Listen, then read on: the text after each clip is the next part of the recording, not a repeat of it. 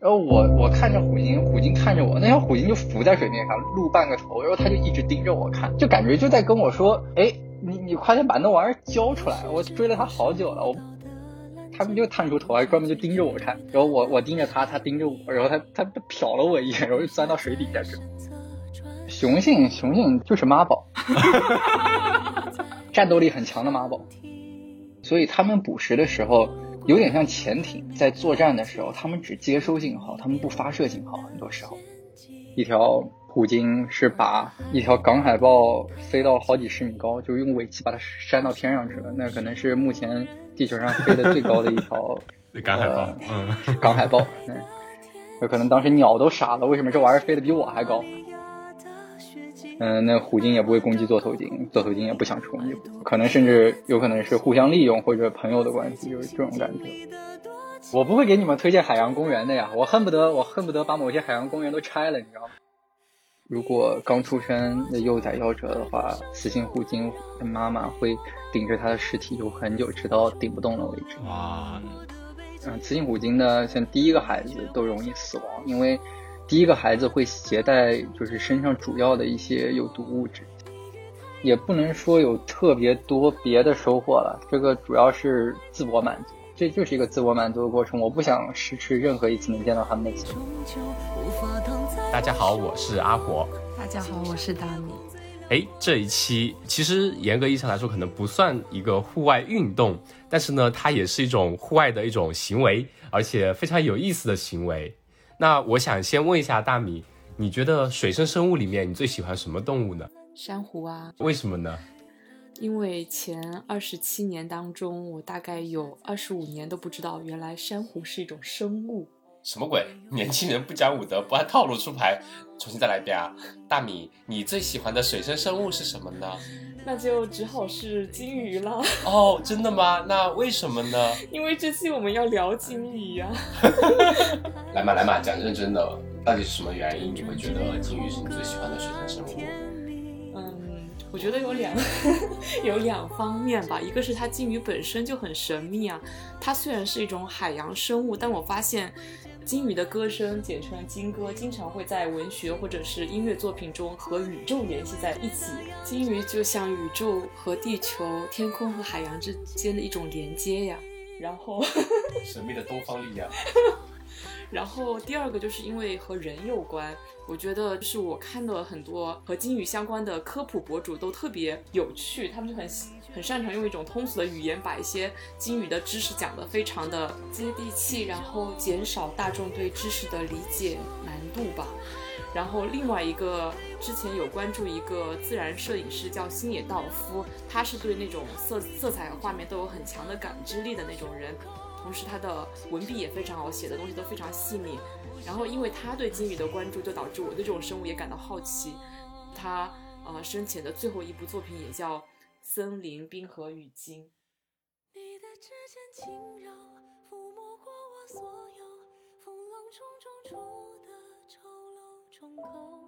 所以，那这一期呢，我们就邀请到了林。林呢，他是现在呢是成为了一个。科普类的网红博主，他的一个爱好呢，就是喜欢去追金鱼，当然不是靠两条腿去追哦，他拿着他的相机去拍摄很多金鱼的照片。那么今天非常荣幸，我们邀请到了灵儿来跟我们分享一下他追金鱼的这一些故事，以及给我们科普一些关于金鱼或者说这一类的生物的一些 fun facts，以及可能一些误区。那好，我们首先欢迎林，欢迎。Hello，Hello，Hello。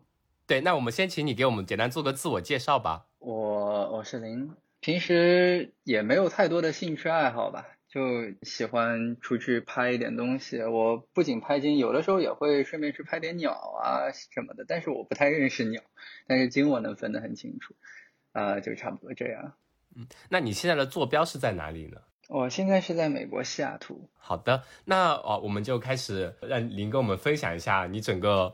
过程吧，那你是什么时候开始说想要去拍一些户外的生物啊？开始入这个坑的呢？事情其实要说到好几年前吧，但虽然我真正开始系统性的去拍鲸只有一年的时间，但是最早我开始感兴趣想去拍鲸，其实大概应该是在二零一七年的时候，我当时第一次到西雅图，然后想到，哎，这个地方我以前好像是有鲸的吧，我听说，然后我就定了一下一个观鲸的一个 trip，哎，发现是确实是有鲸的，而且当时看的很开心，那是第一次，是二零一七年的暑假，那次是看到的是虎鲸。第二次是一年之后，是二零一八年。那个时候，我其实在微博上已经就是玩玩了挺久微博了，也关注了很多大佬。我说，哎，我都已经看过虎鲸了，我这次想去看看座头鲸啊，我觉得这东西好厉害。嗯，我就拉着我的一个朋友一起去了阿拉斯加的朱诺，在那儿我们。包了一艘小船，我们上午钓鱼，然后下午就去拍座头鲸，拍到了好几条。那一次是第二次看到鲸，然后就在几天之后，我们飞到了瓦尔迪兹，是阿拉斯加的一个小渔村。我们在那儿是出去看冰川的时候，无意中就是看到了三条虎鲸，就当时也没有太在意，说这虎鲸咱也我也都看过了，对吧？就随便拍了几张。然后我们就回去了。后来我读了一个另外一个博主，现在是我好朋友，嗯，我叫他有苏，他写过一篇虎鲸的泛科普，差不多就是讲了虎鲸的各种生态型。我看到了他的文章，我才知道我当时在阿拉斯加随便拍的那几条虎鲸。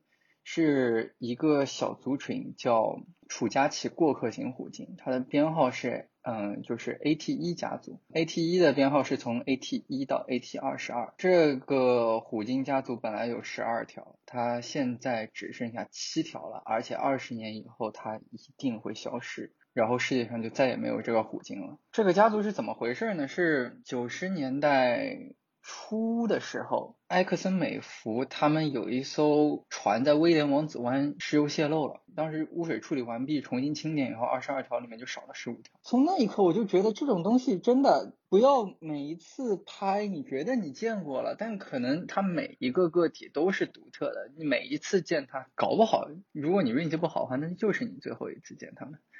然后我还根据行为习性大概推断出了我在二零一七年见到的，那个是南方支流型虎鲸，而且我见到了应该有两个家族。那个时候他们还很习惯在 Salish Sea，也就是所谓的萨利什海这片区域活动。但是像今年，它一整个春季，这整个这个生态型的虎鲸全部缺席了这片区域，它们因为食物匮乏已经到外海去了。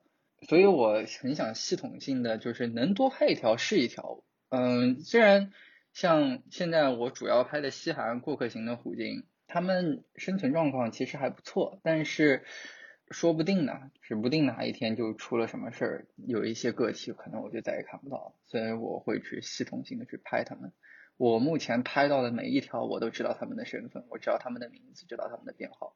哇，你刚刚讲的时候，我就觉得很神奇，真的我。最开始的对于鲸鱼或者说虎鲸，也和其他的那些这种海生生物，脑子里有个印象，觉得哇，这种东西肯定海里面会挺多的吧？那每次看到的好像都长得一样啊，怎么样去分辨它？然后你给我报了一串它的种类啊、名字呀，以以及甚至编号，相当于他们的一个身份 ID 一样，我觉得好神奇。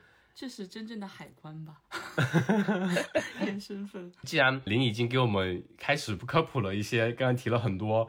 名词还有一些他们的名字，我们不然就先从这地方开始讲好了。那你要不先给我们讲一下，就是在西雅图那边，你说你看到过有过客型虎鲸，还有坠落型的虎鲸，以及有座头鲸这些。那所在地的那一块的西海岸那边，大概你一般会有哪些鲸类你可以看到呢？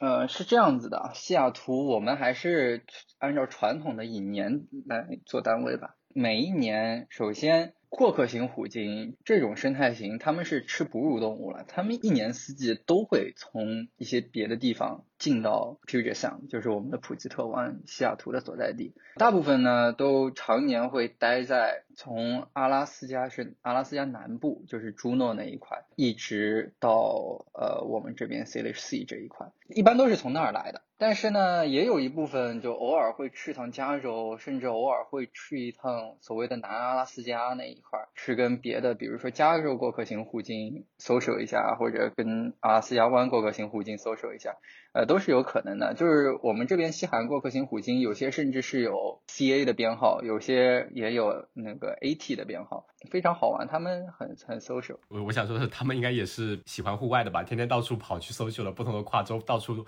跨州旅行。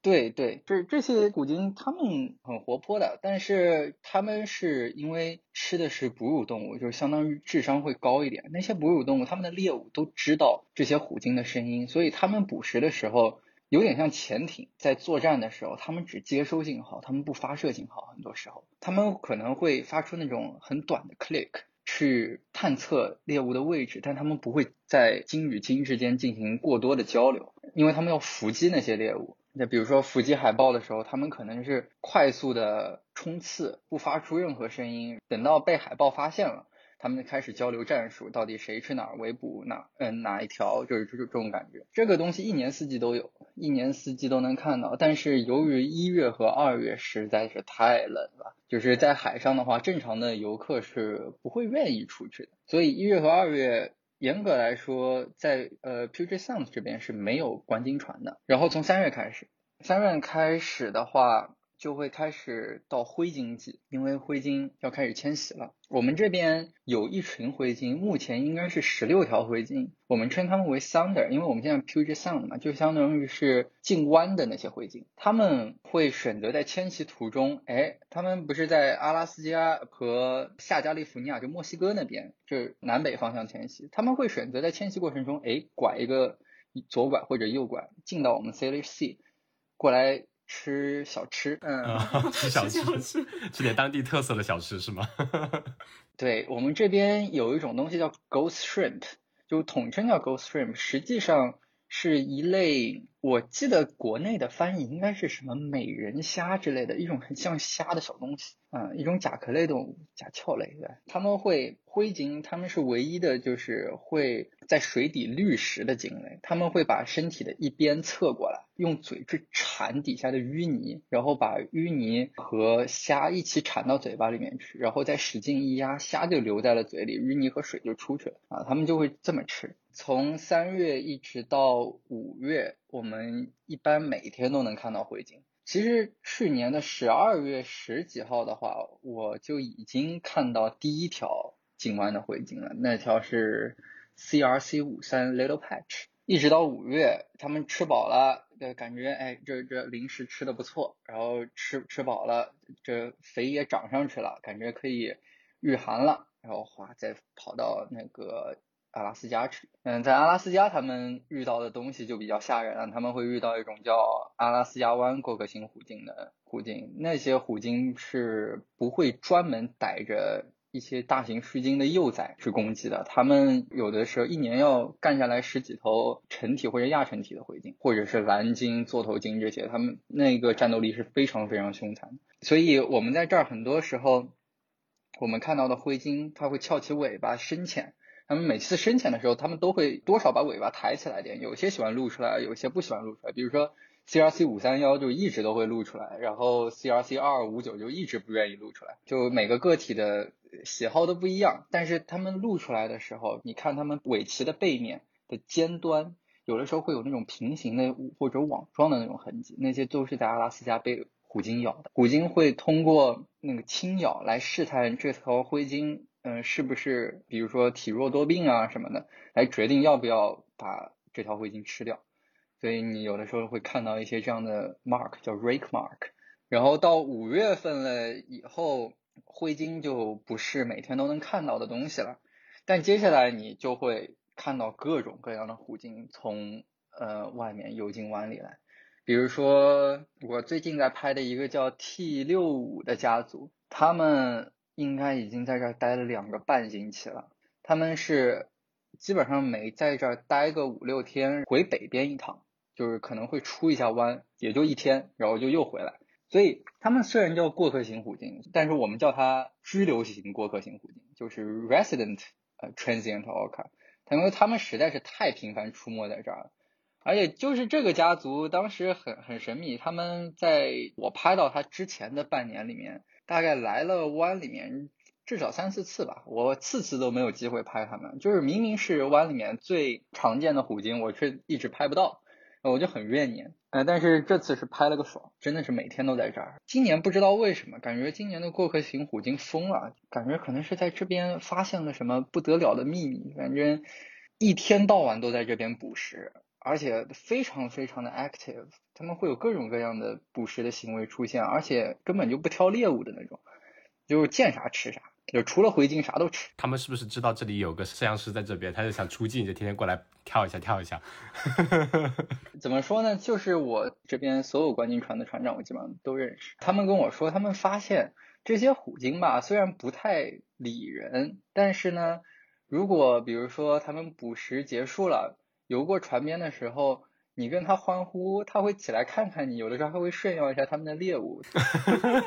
因为鲸自己游过来，这也不存在说我们主动去骚扰他们这一概念，就是他们自己要游游到船边，他们根本就不怕船，而且我们引擎都是吸着的嘛。感觉那些虎鲸是很喜欢我们，就是一些欢呼声啊，它对人类是有反应的。而且这些虎鲸很聪明，它有的时候知道他们抓不到猎物，其实潜在的就跟人有关系。就比如说有一次很好玩，就是我们在就月巷最深处最南边的时候，我们去看那个 T 九零家族追击一条北海狮，结果那条北海狮游到我们的船中间来了，我们船是双体船，然后它游到中间的那个水翼上趴着，不愿意走。虎鲸呢就不愿意到那个地方去捕食，然后我我看着虎鲸，虎鲸看着我，那条虎鲸就浮在水面上露半个头，然后它就一直盯着我看，就感觉就在跟我说，哎。你你快点把那玩意儿交出来！我追了它好久了，我不想吃那个船底下。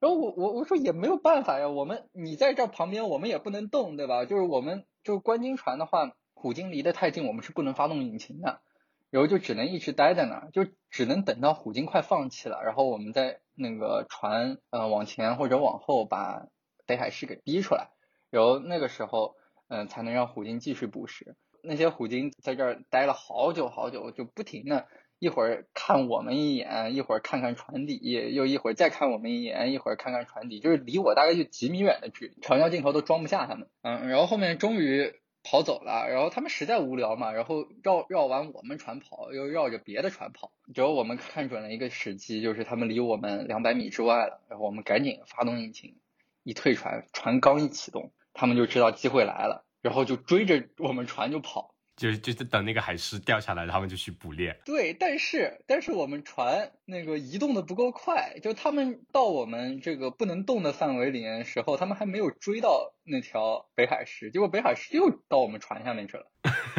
所以这北海狮其实也挺聪明的，对他一点求助的眼神，但是我们没办法，这是自然的吧？就是他如果行的话，北海狮是有能力挣脱。虎鲸的捕食的，就是它如果行的话，它就自己去挣脱；不行的话，我们也不能保护它。反正最后我们在临走之前，因为那天时间其实已经不够了，它在我们船边大概耗了一个多小时。嗯，临走前大概有十分钟的时间，我们就看见虎鲸从水里跳出来了，就说明他们已经开始了，就准备开始捕食北海狮了。就是他们捕食北海狮的时候，他们是非常兴奋。因为这个东西，首先它需要一定的动能去猎杀，其次是他们本来就因为这种东西比较少，他们平时不会去猎杀北海狮，一般都是港海豹这种。就是我一直在微博里说嘛，就是港海豹对于他们来说就是小饼干，他们如果想吃一定吃得到，但是北海狮会咬人，而且体型还比较大。比如说是螃蟹，你得动点手脚才能吃到。哎，对，而且搞不好它还跑了，还会跑到一些你找不到它们的地方。比如说船的甲板上，就是船到下面的地方。呃，对，船底，我们我们就螃蟹，比如说它就跑水里去了，我们就抓不到了，就这种概念。对，相当于现在这个季节是都能看到护鲸。对，然后从这个季节到十月份，嗯，所有观鲸船基本上是每天都有观鲸船可以出来，你可以跟着他们去看鲸的。然后十月到十二月，只有 Puget Sound Express 这一家公司。为什么呢？是因为那个时候的太冷了，是吗？对，那个时候已经相当冷了，而且也不是每天都出去。但是那种时候这边的观鲸船，他们有一个网络叫 PWWA，是 Pacific Whale Watching Association，他们会一艘船找到了鲸，然后会通报湾里的所有的船。但是那个时候没有网络，这个公司就只能自己去找。我们可能会开到加拿大边境，甚至如果不是疫情的话，我们可能会开到加拿大去，嗯，去自己找鲸。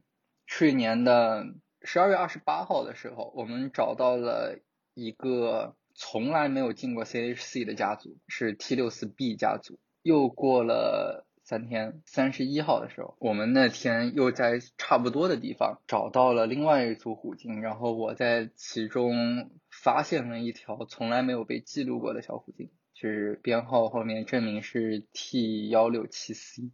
有的时候会就很有趣的东西，你就能你就能在那种时候就发现。好的，那我们刚刚就是又长了蛮多知识的。我想那个他们的命名体系，我们可以来聊聊这个，因为你刚刚提到了很蛮多他们的类别呀、种类，还有后面你有提到他们的命名，你能不能给我们简单先概括的介绍一下？是一般这种是是这种命名，比如说是只对虎鲸有命名呢，还是说对所有鲸类都有，还是说对其他的，比如说海豹、海狮也会有？然后有的话，他们是怎么样一个逻辑来命名的呢？那我就按照物种来介绍吧。首先，先说一下所谓的那些被我们定义为猎物的东西，就比如说港湾鼠海豚、白腰鼠海豚、海狮、海豹这些，他们都有一些小的研究机构在给他们做编号。但是这些的话，其实我自己也不了解，而且我也不认识什么人是很了解这个，他们都是机构自己做的研究啊，就不是没有没有统一标准的这种。对，接下来是。灰鲸，灰鲸由一个叫 Cascadian Research Collective 这么一个组织他们定的，所以就是 CRC Cascadian Research Collective，就所有编号都是 CRC 开头，然后第几条他们发现灰鲸就编号是多少，比如说 CRC 五三就是第五十三条被发现的灰鲸，叫嗯 Little Patch，不一定每一条鲸都有名字，比如说 CRC 五六它就没有名字，取名字纯粹是他们个人爱好吗？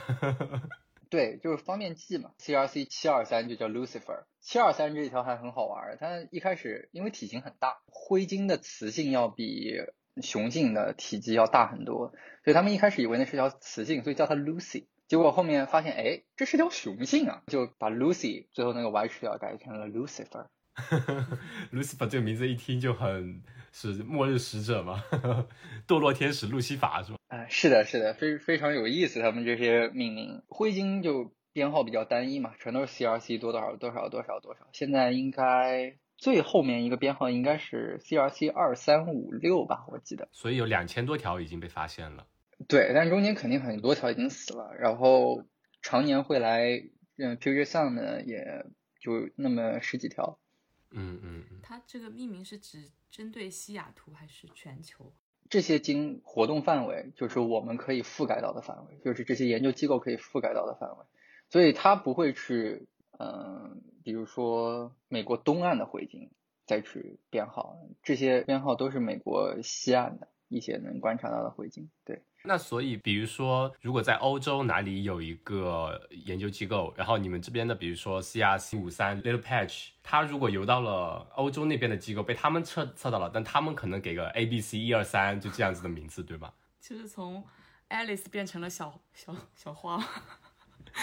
嗯，这也不一定，就是他如果真的游到了那边的话，那他肯定就是迷失了。那迷失的话，全球的这种事情其实是很大的事情。如果有照片的话，全球的这种研究机构都会对比，然后会追溯到这是到底是哪一条，就本来是在哪儿的，也就不至于再给他去编个号了，就把你送回家去。哎，我看到最近有个新闻是说，有一条灰鲸是好像是有研究人员就是推测它是从北极内圈的阿拉斯加附近的一直游下来，游到了好像美国的西南海岸那边，比如说加州那边的，还是一只，而且他没有带着族群，就他自己一个人好像流浪过来的。我记得是地中海，对对对，他游到地中海去。呃，那一条目前我们这边也没有给出它到底是不是从我们这儿出去的，我觉得很可能不是。他的这种行为好像说在灰鲸。这个种类里面好像是不常见的，一般不会迁移那么远的地方，对吧？对，灰鲸它是一种习惯于独自行动，就是最多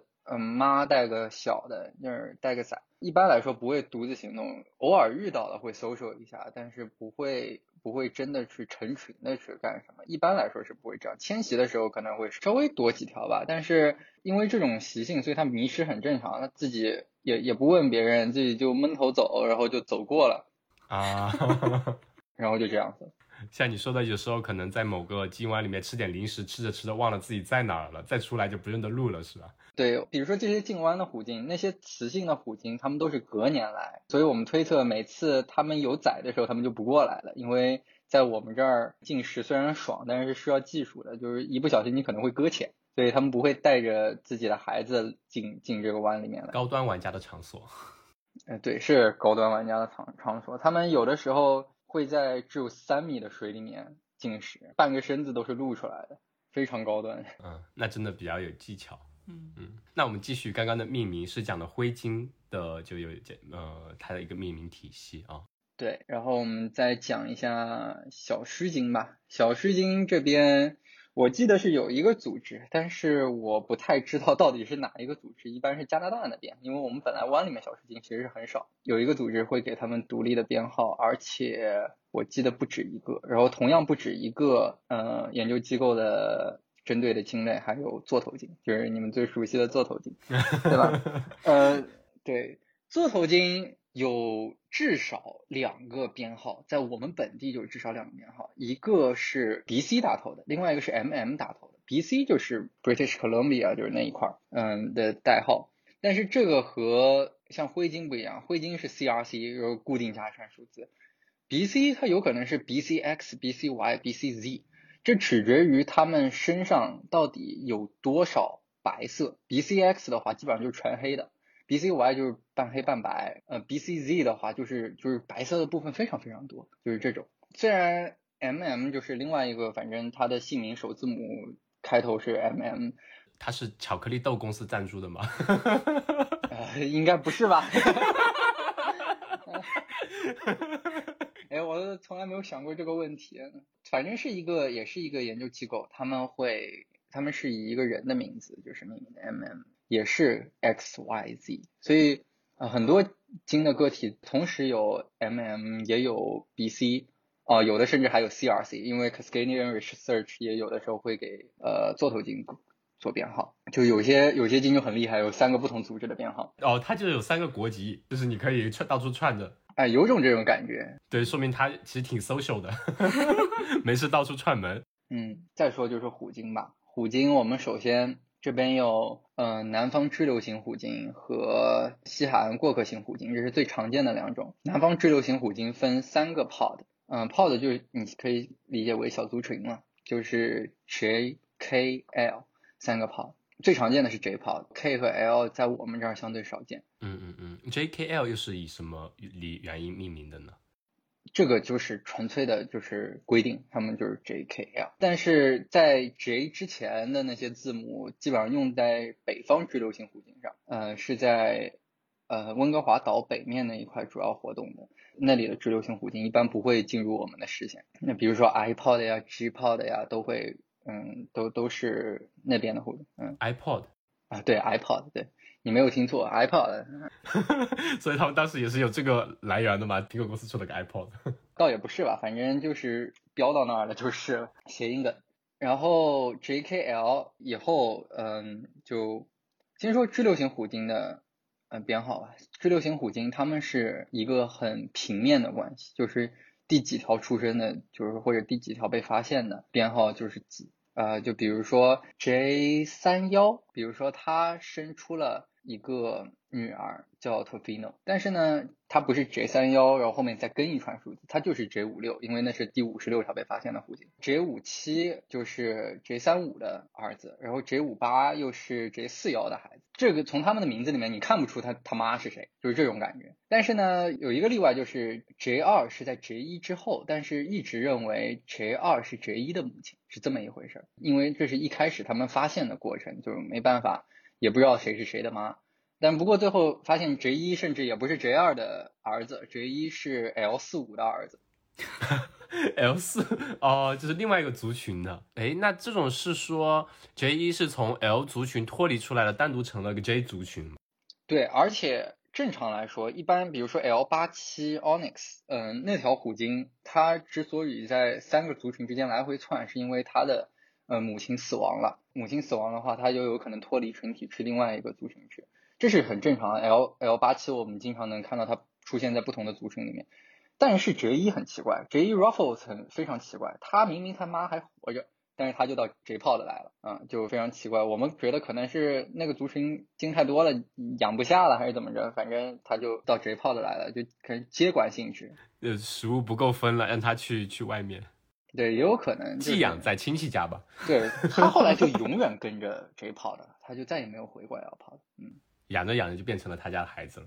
嗯，当然也有可能，比如说两个 pod 在 social 的时候正好就是出生，然后跟错了妈。这这虽然很小很概率很小很小，真，反正这事儿放在那儿，我当时的研究技术也没有办法揭示这到底是什么原因，反正就是一个永远的。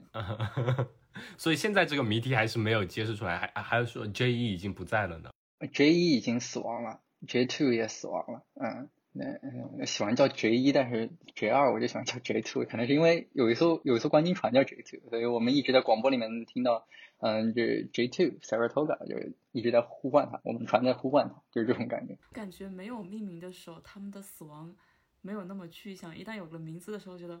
哦，就是那个跑错跑错地方的那条，我就觉得好好具体，好难过。就这个可能他有了个身份，有个特殊的意思，就好像是你认识的一个朋友一样，他就突然就没了，就觉得特别伤心。嗯，对，就是有些很特殊的一些鲸类，你真的是看它一眼你就知道那是哪一条。比如说之前今年年初来过玩了一次 T 四六家族，它有一条叫 T 四六 D，它的背鳍有两个很小的一个卡尺一样的东西。就是你看一眼，就是我当时在船上一看，哇，T 四六 D Strider 就脱口而出就就知道它是哪一条。就你看它就是，你懂吗？那种就是 DNA 动了的感觉。嗯嗯嗯。我们可以继续说这个命名。你说呃，比如 T 四六 D，它这个 D 是又是什么意思呢？T 四六 T 四六是一条很传奇的虎鲸，它是。当年很多海洋公园的虎鲸都是从我们 Puget Sound 捕过来的。它被捕了之后，呃，立马就是政府就采取了行动，然后就发布了禁令，下令让那些人把这些虎鲸放，然后禁止在这这个地方捕鲸。它是最后一批被捕捉过的虎鲸。然后 T 四六，嗯，后面它诞生下来了一个很庞大、很庞大的家族。T 四六 D 就是它的第四个儿，T 四六 A B C D，嗯，它的这个命名就比较有，对它这个就就给它加了个字母了，所以它就还是说 T 四六是因为人们捕猎了它，知道见证了它生出来的，就知道它是他儿子，所以直接给它命了名，不是说他儿子放养出去了，某天又看到了变成，比如说 T 七八，他比如他他是 T 家族第七十八条被发现，是这个意思吗？是 T 呃过客型虎鲸很。很好玩，它有一部分追流型虎鲸命名特质，就是你原来就是最一开始那一批第几条发现的，那就编号到第几。它们是没有一个就很立体的结构，但是如果它比如说探测到了 T 四六诞下了第二个孩子，就比如说是 T 四六 B，对吧？是真实存在的 T 四六 B，然后它又诞下了，比如说它的第一个孩子，那就是 T 四六 B 一。然后这条虎鲸再诞下了第二个孩子，那就是 T 四六 B 一 B 啊，对，他们是这样子一个结构啊。然后 T 四六 B 一 B 是哪条虎鲸呢？它就是那条褪了色的虎鲸，叫 Tluke，白色的嘛？对，那很灰灰色的虎鲸，它不能不是不能说是全白的，它是灰色虎啊。然后我一直很想见一下那条那条赤年进湾，但是那个时候我还。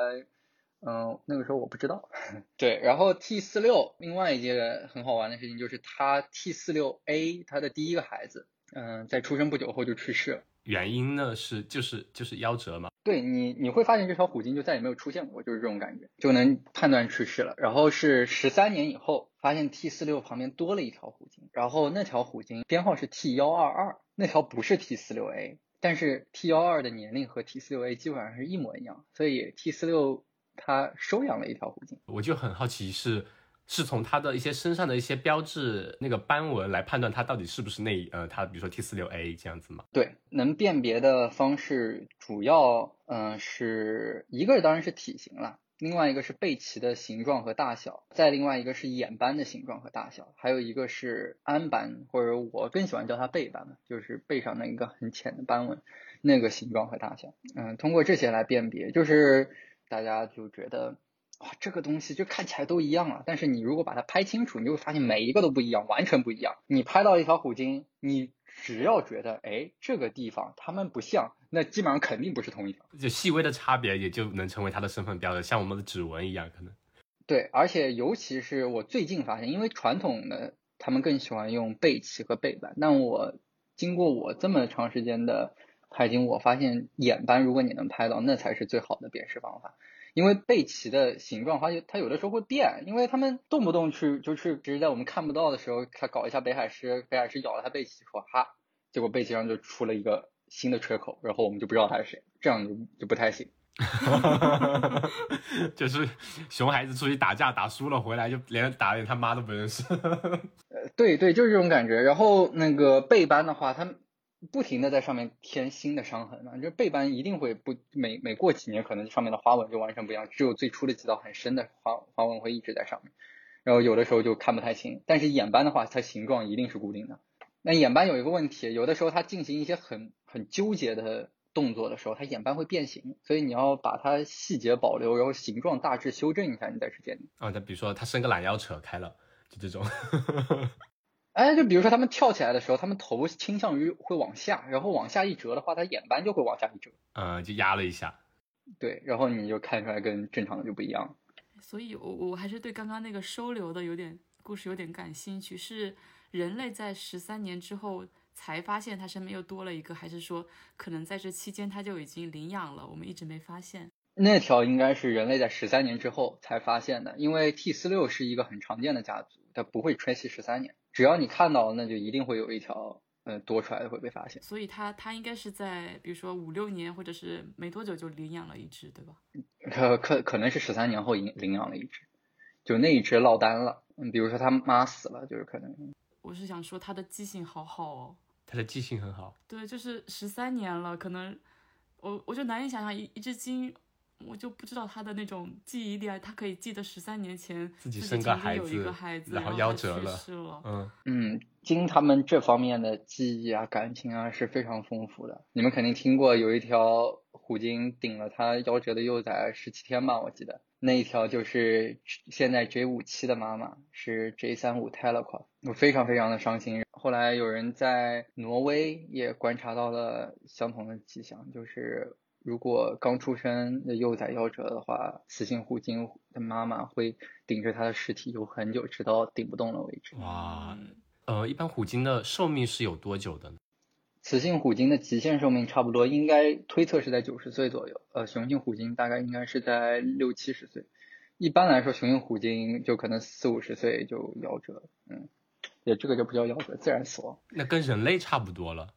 嗯，雌性虎鲸就六七十岁吧，可能。而且很多时候，嗯，雌性虎鲸的像第一个孩子都容易死亡，因为第一个孩子会携带就是身上主要的一些有毒物质，携带是雌性。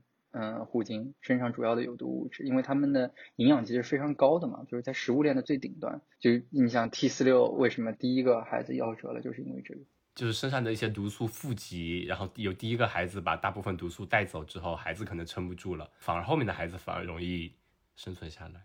对，就很多都是没有 B 的，就比如说 T 九零也没有 T 九零 A 这。是说，比如说 T 九零 A 是有人们观察它的时候有发现过一次，然后再也没有见过，又出了下出现了另外一条，就觉得它是 B 这样子，对吗？嗯，就如果另一条那个虎鲸跟原来那条不一样，那肯定就是 T 九零 B。嗯，那有没有可能那个 A 其实也是 B？它有一条，比如说在之前的 A 就刚出生，可能就根本没有出现在人们面前过，就已经夭折了呢？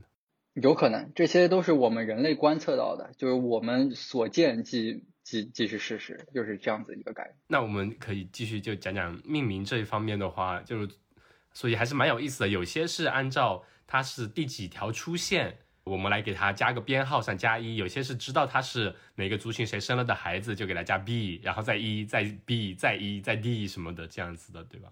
对对对，就是这样的。然后开头一定是 T，因为它是呃 transient killer whale，就是过客性虎鲸。然后像阿拉斯加那边就是 AT Alaska Transient，还我记得还有 AM，就是那那又是另外一个很很奇怪的一个命名方法。但是正统的阿拉斯加湾过客型虎鲸和楚加旗过客型虎鲸，它都是 AT 开头的。呃，楚加旗过客型虎鲸是 AT 一到 AT 二十二，然后阿拉斯加湾过客型虎鲸是 AT 二十三到无限。对，嗯嗯，你的微信名字就是 AT 一，是因为你的微信头像那张照片就是 AT 一吗？哦，不是，呃，我画过 AT 一家族的 AT 二和 AT 六，呃，他们的照片非常少，就是我画的时候甚至要参照我自己拍的照片，去找到他们眼斑的形状，然后去合理的推测它的几何。但是我画的这条是南方支流型虎鲸 J 二七，有什么原因？你为什么要画它，或者说把它当做自己的头像吗？有什么故事吗？哦，那这条虎鲸是我见到的第一条，我知道它是谁的南方支流型虎鲸。因为它从我们船边游了过去，你当时也是从它的眼斑来判断的吗？因为这条你把它眼斑能看出来就比较长，应该是后来知道的。嗯，南方支流型虎鲸基本上基本上它的背板都会有一个小或大或小的开口，然后你看到它背鳍的形状，你就知道那一天一般是条支流型虎鲸。就是这个是个很 tricky 的东西，就是你看多了你就知道是支流型虎鲸还是过客型虎鲸，那个背鳍的形状大致的形状。你就知道了。你再看它的背斑，你看到那个开口的形状，嗯，就一共也就七十五条，你随便找找你就知道是哪一条。哎，那现在的话，在呃你们那边观测到的虎鲸的数量呢，大概是怎么样一个量级呢？就是说我们这边南方过客型虎鲸应该是七十五条，西海岸过客型虎鲸应该是三百五十条左右，啊，而且在这增长。南方支流型虎鲸在半年内多出生了三条，本来只有七十二条，所以我猜他们现在是找到。稳定的食物来源了，再加上我们现在很严格的海洋哺乳动物保护法，所以它们的数量也开始回升了。之前有一篇报道就说，现在是南方支流型虎鲸近十年来状况最好的时间。但跟很多其他的政府不一样，美国这边的政府它不会因为哎它们回升了，我们就开始放纵了，对吧？他们反而管得更严了，就是之前只说南方支流型虎鲸你要观测的话要离三百米远至少，现在他们。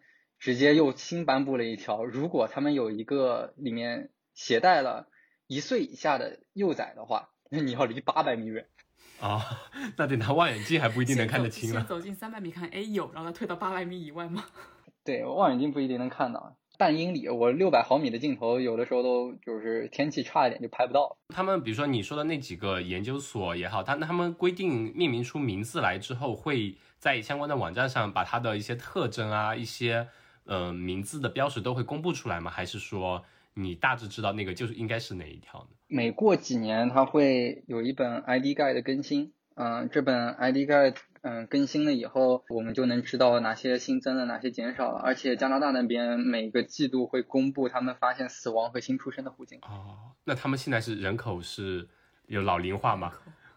就金口老龄化，然后负增长，也没有。现在现在挺好，现在挺好。现在这个过客型虎鲸家族非常的壮大，感觉南方支流型虎鲸也在恢复，北方支流型虎鲸一直就是在危险的边缘试探，也没有变得更好，也没有变得更差，就还行。现在是一个挺好的，我认为是个挺好的状态。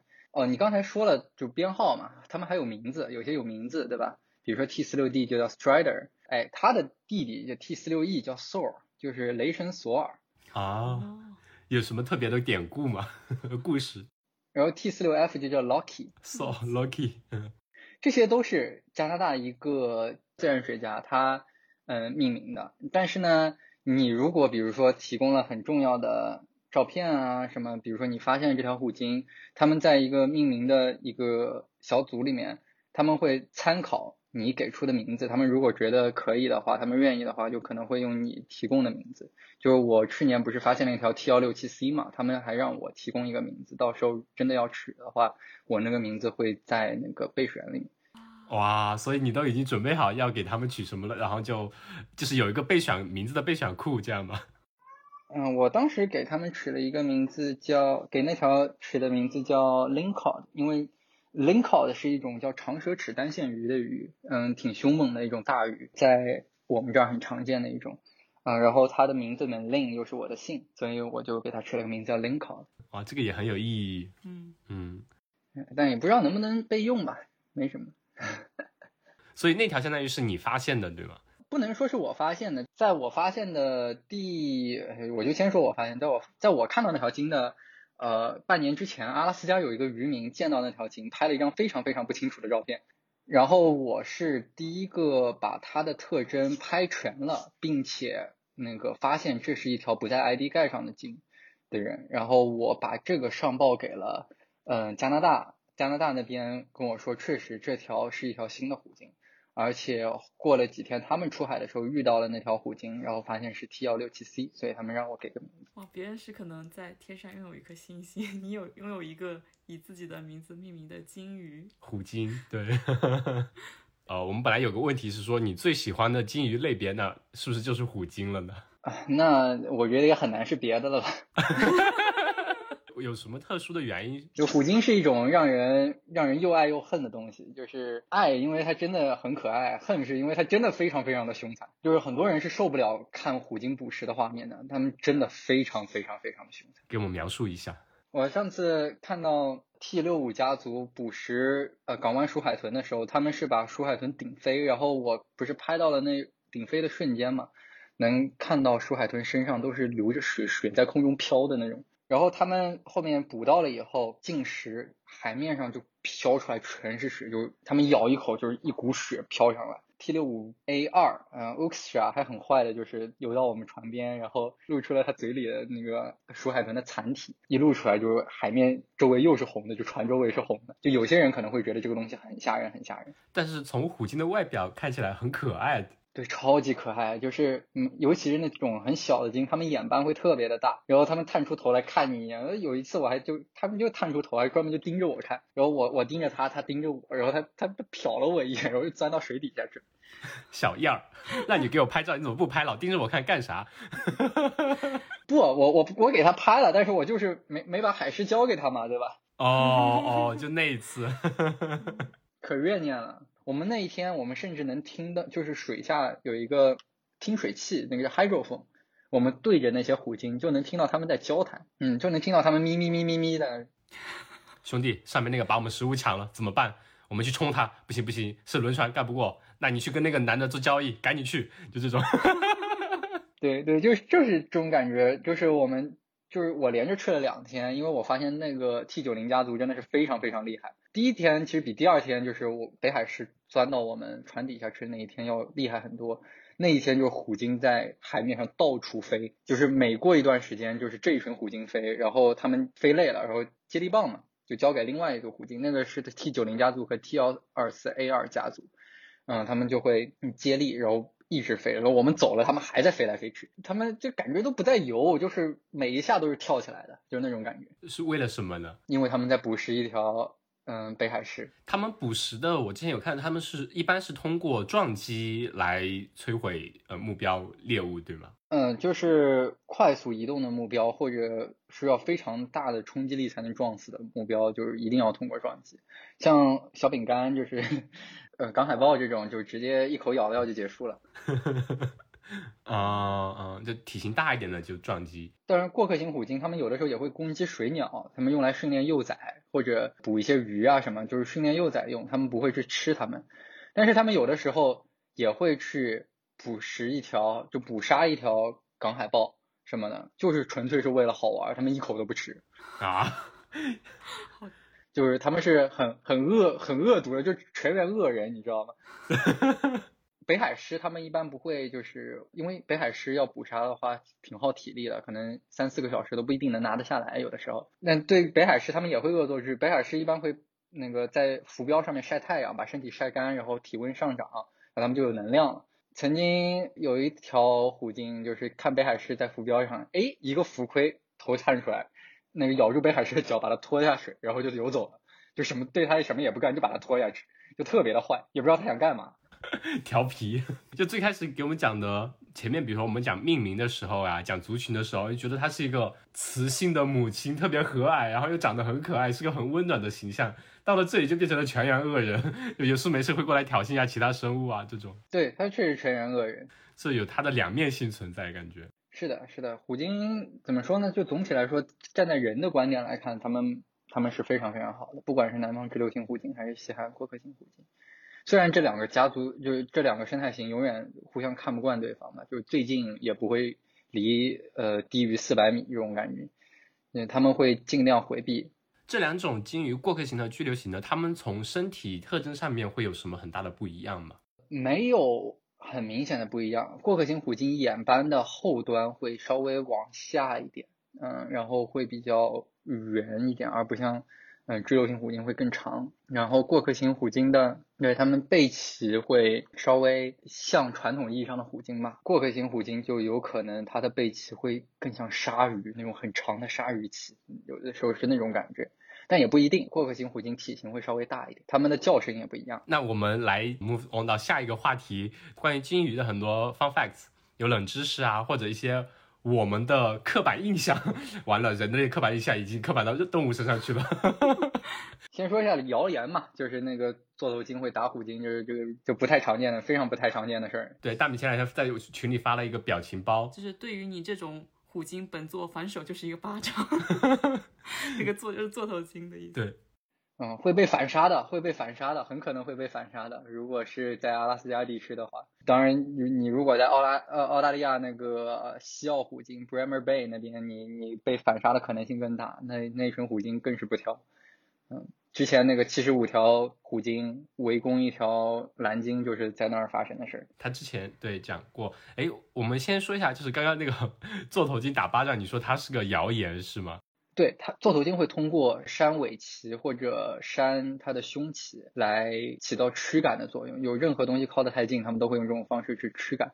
一般不会直接拍人家脸上，对吧？就是有的时候人也会靠得太近，他们觉得不舒服，他们也会拍一下，但不会把你拍死。他们自己也有分分寸的，因为它一般座头鲸的驱离都是不致死的。嗯，有一条之前被记录到过，那条会去驱赶虎鲸的。呃，座头鲸那一条是很个例，很个例。它我觉得它可能是对虎鲸有什么怨念吧，就是这不是一种非常常见的现象。而且它要真的遇到十条以上的虎鲸，对它来说是很危险的事情。在南极的话，他们捕食的时候，虎鲸捕食的时候，座头鲸和其他鲸类就是基本上会成围观的状态，他们不会轻易去插手的，因为插手就自己有可能会变成食物，因为。呃，南极捕食须鲸的，就是要么是 Type A，是世界上最大的虎鲸，嗯，生态型；要么是 Type B 一，就是所谓的嗯浮冰型虎鲸，就是黄色的，很大，眼斑也很大，就是就是都不是好惹的东西。恶霸。嗯，就是能不惹就尽量不要去碰，就是能回避就尽量回避掉。像之前我们这儿七条虎鲸遇到两条座头鲸，座头鲸。也是一下子就静默了。虎鲸其实他们也不想招惹座头鲸，它就两个突然就两两个鲸都消失了。后面就发现一个在后面，一个在我们前面，就是他们井水不犯河水。就虎鲸是吃吃海狮的，犯不着去惹座头鲸一下。座头鲸反正自己本来也不是什么特别强的战斗力，就也不犯不着去惹虎鲸一下，就自己去作死。就是这些都是谣言。然后之前微博大佬常金莹他也说过嘛，像挪威那边。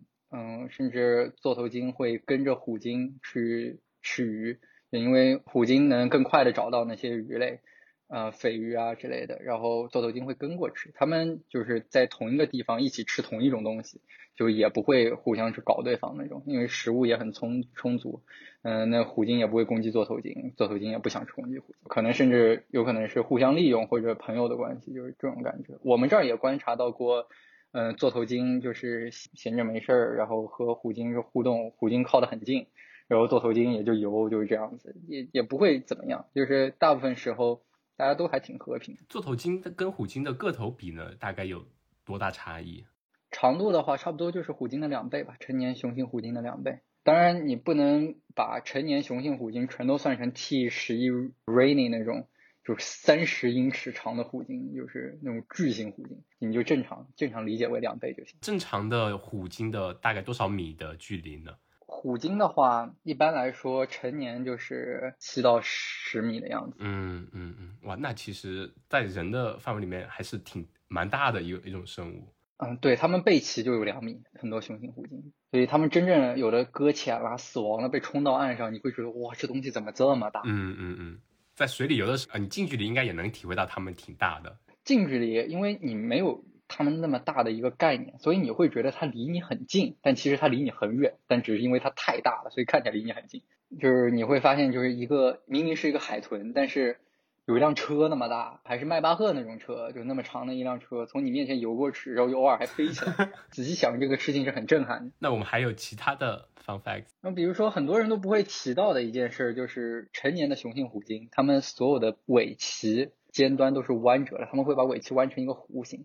但是雌性虎鲸和亚成体，亚成体有的也会吧，雄性虎鲸也会，但是青少年时期的它们就不会呈现出这种样子，也没有人知道确切的原因，但但是我猜，因为是雄性虎鲸，它整体的水阻在水里面的阻力会更大一些，所以它们把尾鳍弯成那样可能会更好的去推进，推进效率可能会更高一些，或者是这种方式。对猎物的打击力度也会更大。就是之前不是有一条叫 T 六九 C 的一条虎鲸，是把一条港海豹飞到好几十米高，就用尾鳍把它扇到天上去了。那可能是目前地球上飞的最高的一条 港海豹。嗯，港海豹。嗯，有可能当时鸟都傻了，为什么这玩意儿飞得比我还高？嗯嗯。我还知道一个，不知道是不是谣言，据说灰鲸是一妻多夫。灰鲸其实，在我们这儿，我是观察不到它们就是交配的时候到底在干啥的。交配的时候到底在干啥？但其实大家都是一妻多夫呀。哦，就鲸鱼类的这个族群都是一妻多夫制的。我所熟知的这几种都是一妻多夫。它是母系族群，相当于是。嗯，对，他们是其实。杀伤力最大的就是每一个家族的最年长的雌鲸，因为他们是经验最丰富的，他们知道是怎么去干那些猎物。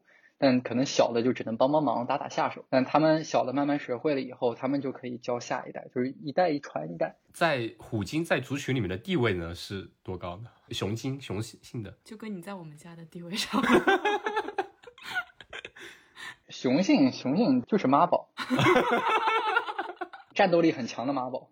啊，然后偶尔 social 的时候，就和其他家族的虎鲸去，可能是交配一下呀。然后另一个家族在十八个月以后就能生下一条小的鲸。对，他们怀孕要十八个月，非常痛苦。所以它只是一个传宗接代的工具而已。啊，但是他们跟人这种很弱的生物不一样，他们这就是他们怀孕的时候搁个浅都没有关系。比如说当时 T 一二三 Sydney 被发现在 Prince Rupert 那边搁浅的时候。他已经怀了 T 幺二三 C Lucky 了，那那个时候我们还没看出来，就没人知道他在那搁浅了一整天，然后后面涨潮了，就把他他就又能回去了，照样活蹦乱跳生下来了 Lucky。人要来这么一出，我啊天呐，这难以想象，对吧？嗯，你你想你怀着孕在太阳下被暴晒，暴晒了一整天，然后还是肚子朝下，哎，那就很很惨了。但是虎鲸非常顽强，他们该捕食捕食，该生就生，该怀孕怀孕。正常来说，感觉虎鲸。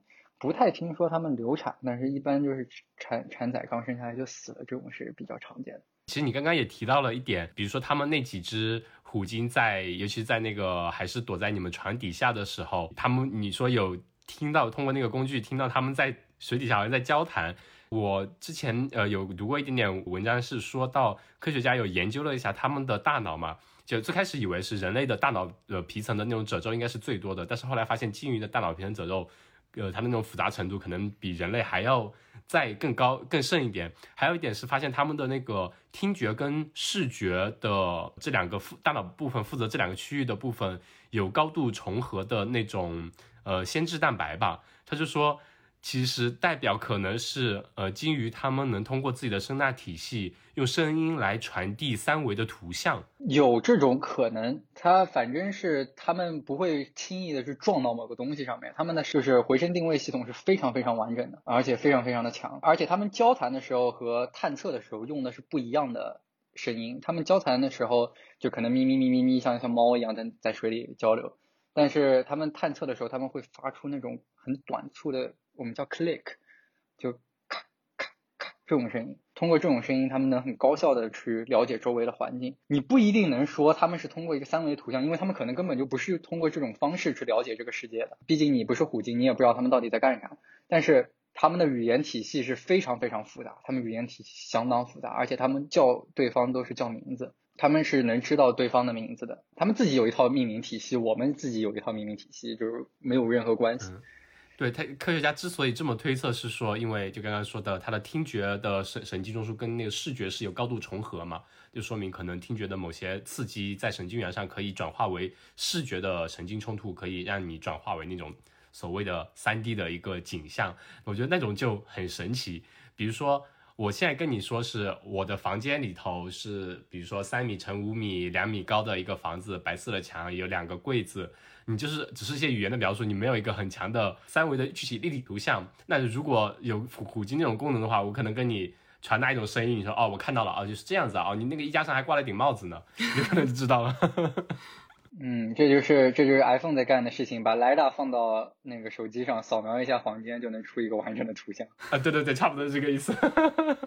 就是可能跟我们想象中的不是一种交流模式，但是他们其实视觉和这种回声的。听觉他们都非常的强，他们呃可以在不同的环境下、不同的可见度进行捕食。他们有的时候在很清的水里面，他们就用眼睛。然后像进了普吉特湾，因为我们这边有很多浮游生物啊之类的浮游植物，就都有可能就是水有的时候会非常浑浊。嗯，然后他们在这种时候，他们就会更多的通过回声定位来进行捕食。有人也做过那种镜子测试嘛？人类知道我们镜子里看到就是我们自己，那其他动物它可能看到镜子里面就会觉得镜子里面的是另外一种生物，跟它完全没关系的。好像鲸鱼是也是能知道镜子这种东西的存在，知道镜子里面的是自己这样的。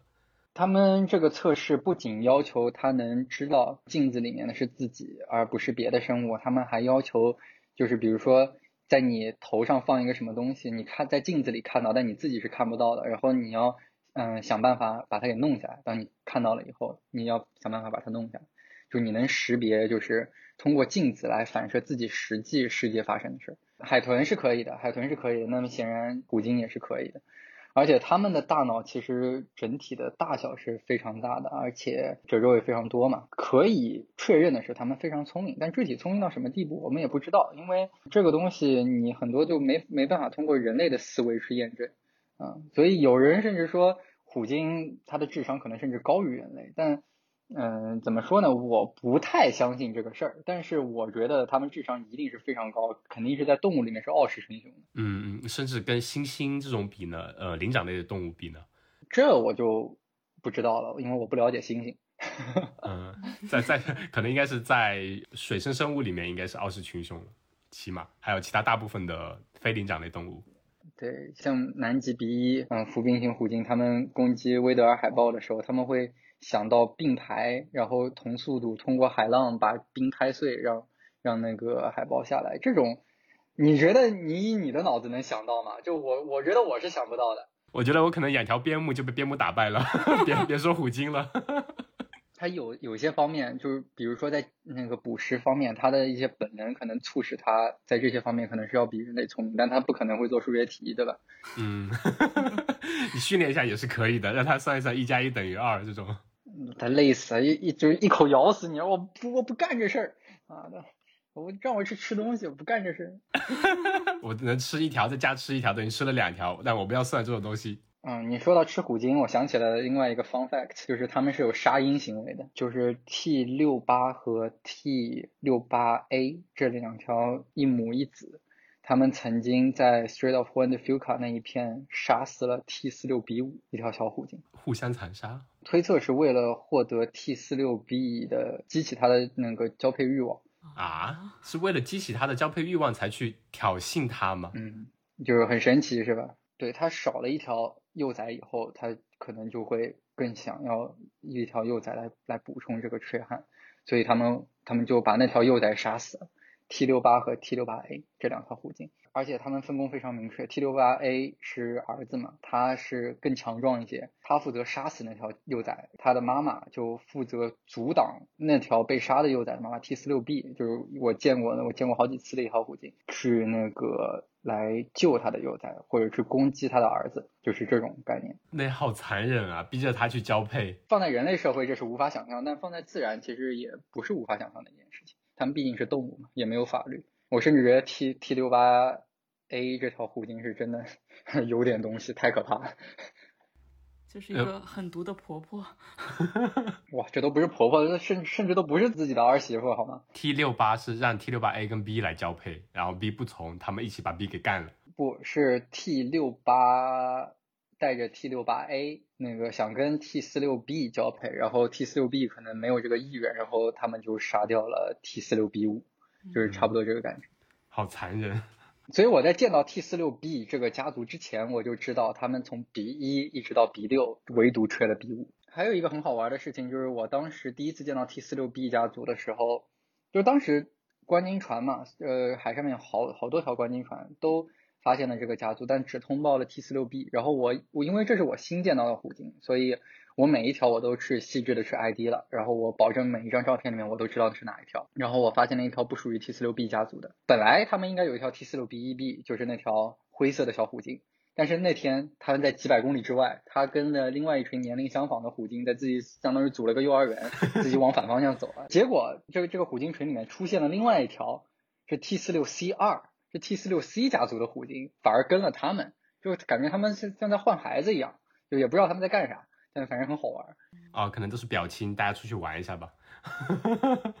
对，所以那天那天我那个提交了就是报告，说不不仅仅有 T 四六 B 家族，嗯，还有 T 四六 C 二，但是其他其他船都没有发现。他们毕竟就船上也没有很专业的人，就然后他们 naturalist 看到这个族群呢，也就很匆忙的看了一圈，而且尤其是当天的虎鲸特别多，当时有。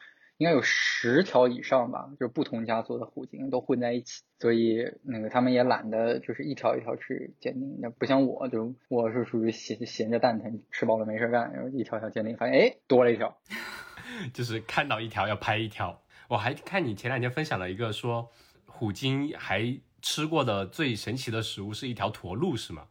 黑尾鹿和驼鹿都吃过吧，他们就会尝尝尝鲜。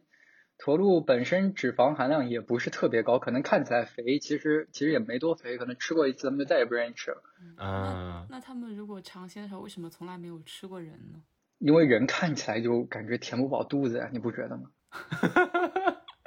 就连小饼干都算不上，而且人看起来就没脂肪。这个这个饼干看起来都过期了，就。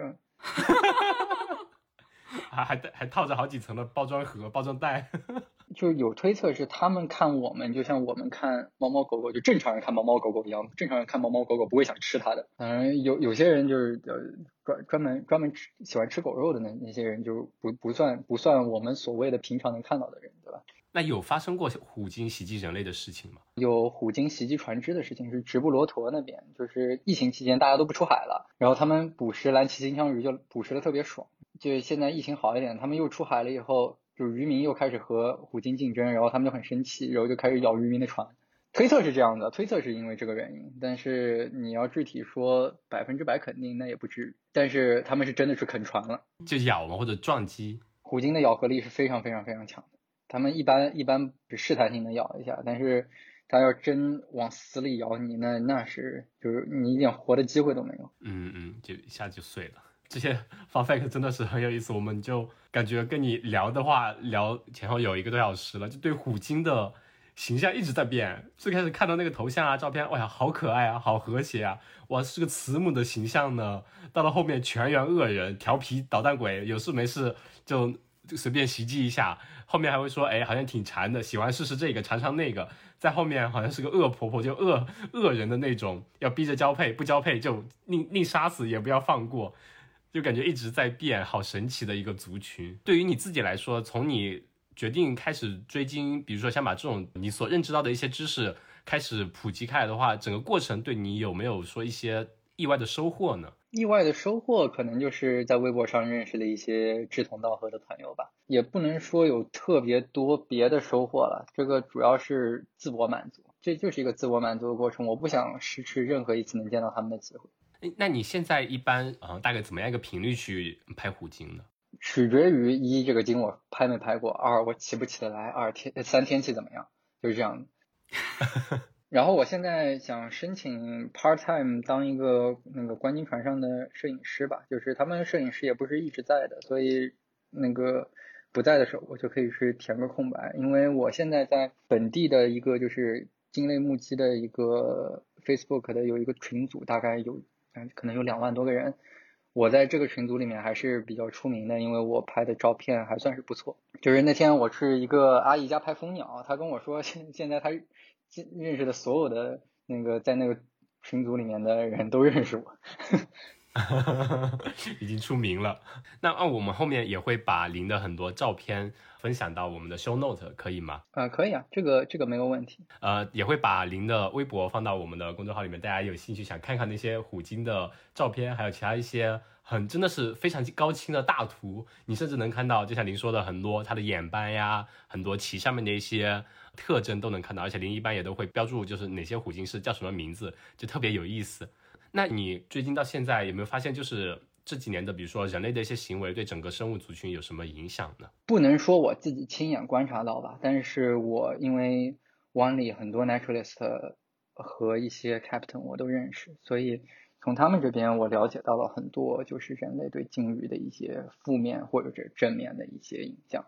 先说正面的话，比如说 Marine Mammal Protection Act 这个海洋哺乳动物。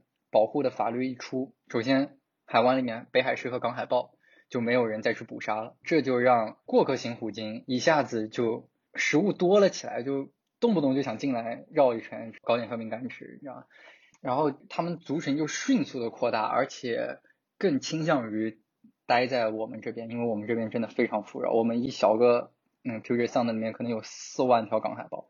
他们吃都吃不完。对我还想说，你你最开始提到那个呃数量有增加七十五头居留型的吧？还有嗯北边的那个三百多头的，他们增加会不会比如说港海豹这些 数量的减少，又后面又会导致他们自己本身数量的减少，会有一个动态的平衡过程？像你说有四万只，那真的就是嗯有可能会有一个动态的平衡过程。对，嗯，但他们也有其他地方可以去，他们不像不像圈养的虎鲸。就是被禁锢在了一小个地方，给他多少，他他他就吃多少。他们可以自由的去探索，然后甚至会有一些很神秘的策略，就是明明呃只有巴塔哥尼亚和克洛泽群岛那边是会有冲餐捕食的行为呃现象发生，但是我们这边在一六年的时候也被观测到了一次，虎鲸就用搁浅战术捕食了一次，但是因为适合搁浅战术的岛只有那么一个，然后他们又不常去那个岛，所以就是后面就再也没有。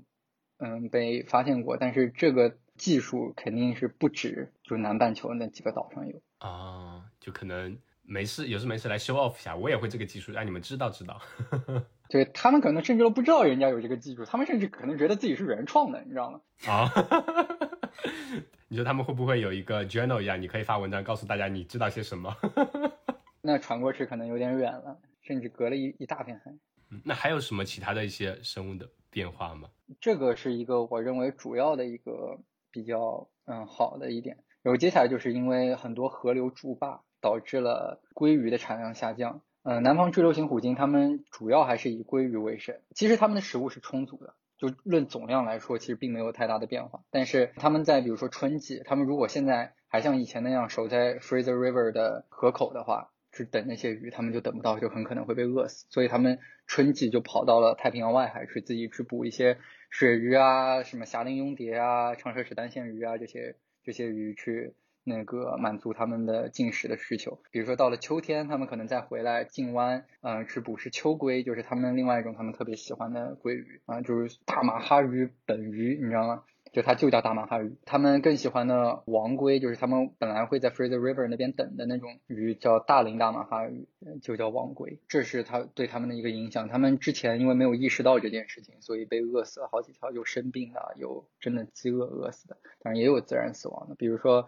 嗯，Princess Angeline 那条职业十七那条虎鲸应该是自然死亡。现在的话，虎鲸，比如说美国那边它颁布了禁止捕猎这种虎鲸的法律之后，现在在美国内部，比如说有没有一些海洋公园里面还会有圈养的虎鲸呢？我记得是有的，但是就是不能新捕了，嗯，至少美国这边不捕了。但是有些可能是从俄罗斯啊那边远东运过来的虎鲸，就还是会一直会有。嗯，不过现在还是在逐步的。呃，释放嘛，因为公众也意识到这就是太没人性了。我们虽然知道，就是那种训练虎鲸的人，其实自己对虎鲸很好，然后他也是受海洋公园的雇佣，跟他没关系。但是很多这比较极端的人就会希望虎鲸把那人咬死，就是这种感觉。当然也有一些虐待的现象，不是被观测到了嘛？就是所有人都很气，嗯，都希望能把虎鲸放归自然。嗯，也不仅仅是虎鲸吧，比如说其有些海豚也是这样子。对，白鲸啊这些都有，但是有很多是救助性的，比如说水族馆的很多就根本就不展出给你看，但他们会比如说放个摄像头，就是他们养的这个鲸的池子，因为可能这条鲸落单了，可能自己一个人的话就活不下去了，或者是像海獭呀、海狮呀、海豹呀。这种他们就会救回来，把它救回来了，他们就不会用来做动物表演，就是他们想想自己干什么就干什么，定时给他们喂点他们喜欢吃的东西就行。所以人类行为其实对鲸鱼类还是有一定的影响的，其实也有正面也有负面的。从正面的话，就是法律法规上面的。禁止人为捕食之后，他们对他们族群的数量也是有一个正面的影响。对，其实你仔细想，都是法律法规。你要不允许在那些河上面筑坝的话，那那也不会就那些破事儿。然后能请请您推荐一下全球各地比较适合观观鲸的地点吗？我想一想啊，首先是挪威吧。挪威那边你可以离虎鲸很近，他们也不太 care，就你不至于骚扰到他们。而且那边，嗯，你可以跟他们共游，嗯，那边虎鲸也特别特别特别的多。啊，是野外共游那种吗？就就真不怕它吃？对，野外的共游，我不会给你们推荐海洋公园的呀，我恨不得我恨不得把某些海洋公园都拆了，你知道吗？对，那种是圈养型的，就很很过分感觉。挪威那边你可以去，挪威有是他们应该是春季会有食肥鱼的虎鲸，其他能看到的，我想想，我们这边我们这边一年四季都能看到，啊，当然也有一定的概率问题。你去加拿大吧，加拿大。温哥华那边的观鲸，或者温哥华岛那边的观鲸会比较好一点，因为不过现在也没有什么区别了，因为马上加拿大的边境就要打开了，就不再对美国封闭了。之前是开的，然后疫情封闭了一段时间，然后现在可能马上又要开了。接下来我们的船就可能经常能去加拿大海域，那边的虎鲸会更多一些。就是你想去看的话，你可以去，你不管在我们这边去加拿大那边都行。然后。我们 Puget Sound Express 就我经常去的那家公司，嗯，他们有两艘西海岸就是第一、第二块的观鲸船，呃，不是，都不是第一、第二块的观鲸船，他们是，嗯，the first and second fastest passenger boat，就是他们对他们的速度能到每小时是五十节的速度，就是这么一个很恐怖的速度，可能可以开到将近每小时一百公里的样子，他们能很快速的穿过边境，然后还有新西兰的凯库拉。啊，对，新西兰凯库拉这个还是要要要说的，但是他们那儿你不一定，因为是外海嘛，所以你不一定经常能看到。呃，相对的，澳大利亚的 Bremer Bay 那个布雷默湾也是一个很好的看虎鲸的地方。南非应该也有，但是南非的那边呃研究较少吧，所以你不一定能看到。像日本也是，俄罗斯远东加上日本那边的直流型和过客型虎鲸，经常能见到，但是没有细致的去研究过。俄罗斯那边的 ID Guide 现在也很垃圾，对吧？就跟加州过客型虎鲸一样，就是加州过客型虎鲸上一版，就目前来说最新的一版，他们的鉴定图鉴还是一九九七版。三十年前了，快，基本上没有任何参考意义。嗯，然后前两天我跟俄勒冈那边的加州过客型虎鲸研究组织的负责人聊了以后，看我随口问了一句：“你们你们是不是现在正在筹备加州过客型虎鲸的图鉴？”他说：“应该就是这个月了，他已经把他的初稿都给我看了，所以应该很快我们就加州过客型虎鲸，我们也能很 很快速的 ID 了。就是这是一个好消息，这个可能全世界其他至少中国人嘴里你都不会听到这个消息。”好的。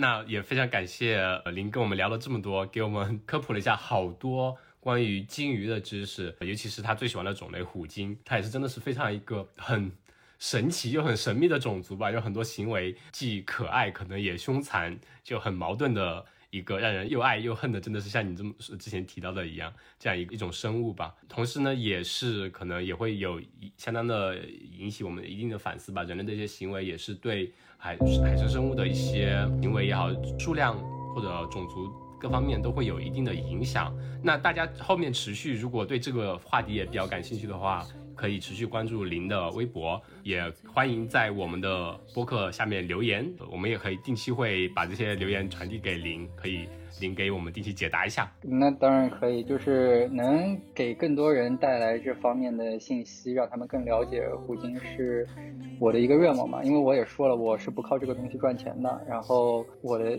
内心最深处的希望就是大家能更加的去正确的了解一下这种神奇的生物，就是它们虽然很顽强，但其实对于生态来说也是很脆弱的。所以希望大家能多关心一下它们的处境，或者纯粹是。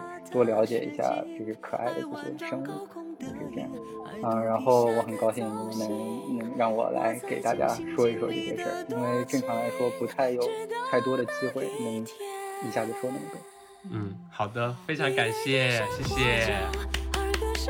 嗯，谢谢谢谢谢谢你。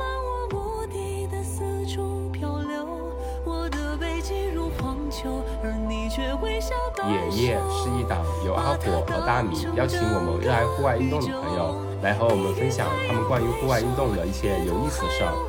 欢迎大家在小宇宙、QQ 音乐、汽水、喜马拉雅、网易云音乐、Spotify 上给我们留言评论，也欢迎各位给我们的微博以及公众号投稿，来和我们一起分享你的一切关于户外运动的有意思的故事。